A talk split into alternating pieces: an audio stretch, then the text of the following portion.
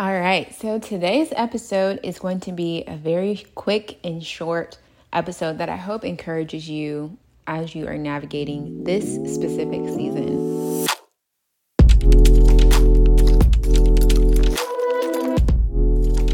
All right, so today we're talking about how to navigate difficult season when profits are down, when revenue is down, when your client or your clients, plural, haven't paid you and you're starting to feel the stress and the strain from not being able to potentially pay your team or pay your bills and it can seem like things are quite a mess. And I have been there. Everything that I'm talking to you about, I have been there. Okay. And so I want to talk through some practical tips on how we can navigate through this season. And once we're on the other side, be able to prepare for when this season comes again. So, the first thing that I want to talk about is so, the first thing that I want to say is that you're already winning. You're already winning because it's always better to to plan financially when you're in a down season always and the reason why is because you're already in the mindset of being conservative right so if you're planning financially while you're in a down season you're naturally going to be conservative in your spending and very generous in your savings so this exercise and what we're doing here is really from a basic standpoint, we're getting clear on your numbers. This might seem redundant and it might seem like it's unnecessary, but we need to understand and look at what the numbers are. We visually need to see what the numbers look like. It doesn't matter if the bank account is already overdrawn. You need to look at what the numbers are. And here's why. Here's why. It's because as a leader, as a leader, you have more confidence, and really as a person overall, you have more confidence when you know that there is a plan in place. You have more confidence when you know that you've done the work of looking at your numbers and seeing what it is. And I think that a lot of times, I don't know why we get so scared to look at our bank accounts, to look at the financial statements. Why is there fear? No, God does not give us a spirit of fear. So look at your bank statements, look at your financial statements. And I'm saying this for myself, for my future self too, because I get scared as well. But we were not given a spirit of fear. And so you have to look at the numbers. You have to know what is true. You have to know what the truth is in terms of what you have and the expenses that you have coming up. It's time to get clear. And so the reason why we are as before I even get into this exercise, the reason why we are doing this in the first place is so that your mind and your heart and your soul can know that there is a plan. And if you see that there are more expenses due than there is revenue coming into the business, that is okay. At least you know how much you need. At least you know the amount that you need to be praying for. At least you know the size of the contract of the next contract that you need to come through the door. At least you know how many customers you need in order to fill that gap. And so all of this goes into gaining clarity on your numbers. Again, so that you can have confidence as a leader to know what the action steps are moving forward. Okay. So let's go ahead and break out a piece of paper. And I want you to write down every client that you have within your business. Now, if you have way too many clients to write on a piece of paper, feel free to open up an Excel spreadsheet and I want you to write down the names of every single client that is within your business. And you need to write down the amount of revenue that they are responsible for bringing into your business. And I mean responsible per the contract that they signed with you. Okay. Now, if whatever client has not paid their invoice, you want to take their number, whatever it is, take that out. You can leave their name, but take that number out because we want to tally and total up the entire amount of clients that are paying um, for that specific month, okay, or for that specific pay period.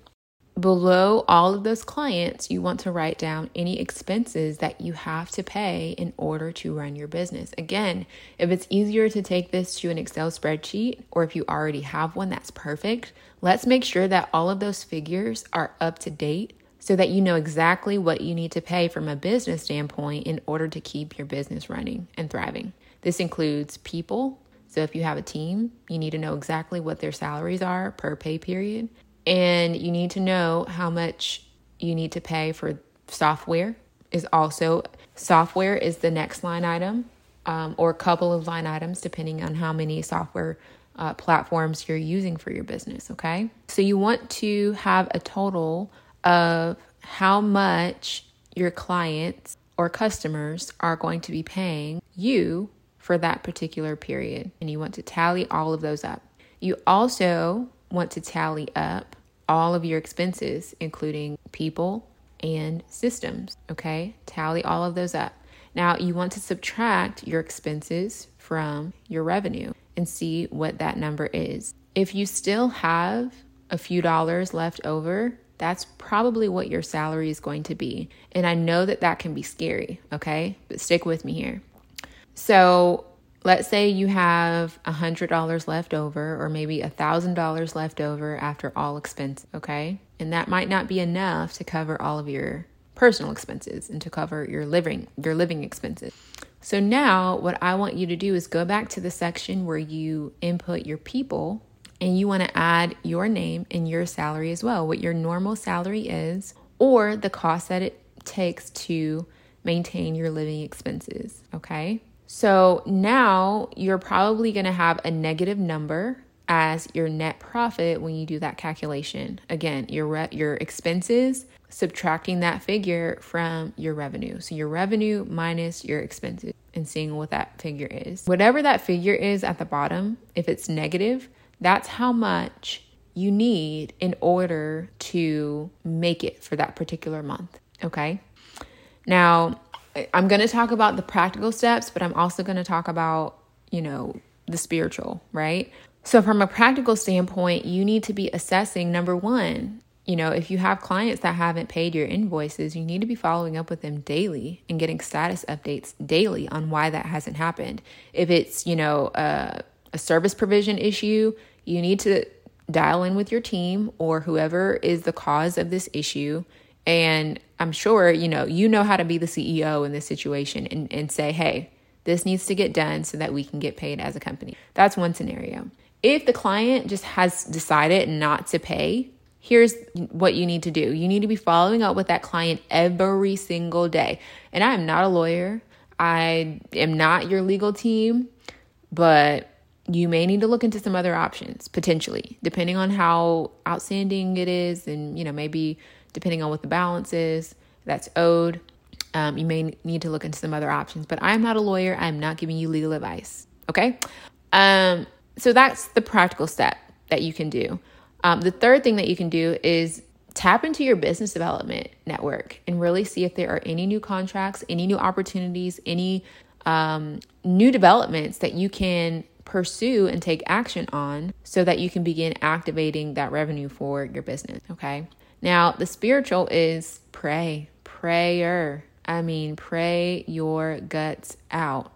Um, because I know that it is not a fun season to be in to have more expenses than you do revenue. And let's just be real like, this happens. We see it as accountants, we see it and we experience it you know, just as, as hard as you do, right? Um, and it sucks because, you know, it seems like there's very little that you can do, but there is something that you can do. You can do the practical steps that I mentioned and be in prayer, right? Be in prayer about this. Um, it's not easy, but it's it has happened to more business owners than you know. And please know that you are still anointed and appointed for the business that you have started and that God has not forgotten about your business or about you. You are still doing kingdom work. You are still right where you need to be, and it's going to be okay. You're going to be okay.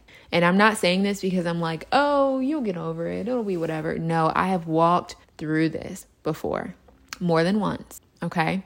So, so now let's talk about how you can prepare for when you receive that influx of revenue because it's going to come. As I mentioned before, you're going to get through this. And I'm not saying that just to say it. I've been through this before. You're going to get through it. The contract will come through, the invoice will come through. You have to have patience and you have to have faith. It will happen. Okay. So, as you're planning, now that you understand the current contracts that you have and what your expenses are, now you can begin to start playing with your upcoming contracts and your upcoming clients. So if you notice what the gap is, how much do you need to fill the gap? What kinds of clients do you need in order to fill the gap? Now, from there, you don't just want to stop there. You want to have a plan for wh- what where are the funds going to go? What's going to happen with the funds once you get the contracts in? How much are you going to contribute to your tax account? How much are you going to contribute to savings? How much are you going to contribute to your payroll account? Meaning that you're going to set aside funds for your payroll or for your operating costs that you don't touch. That's just going to sit there as a form of a nest egg just in case. You need to be planning on what you're going to do with those funds once you get them in the door so that you can at least eliminate risk for being in this position again. Life happens. No one can control everything, but we want to do everything that we can on the front end in terms of management, in terms of stewardship, and in terms of preparing for what is to come, what we're expecting to come. As you're preparing for that next contract or that next invoice to come through, now is the time to really get your accounting in order for real. I mean, for real. You really need to put aside revenue into your savings and keep it there. You really need to put aside funds for taxes and keep it there. No more. And and you know what? I don't even care if, you know, maybe the next contract that you get it's uh, only allowing you to barely make it to pay your expenses. Okay, put $20 into savings. That counts and that builds. Put $40 into the tax account.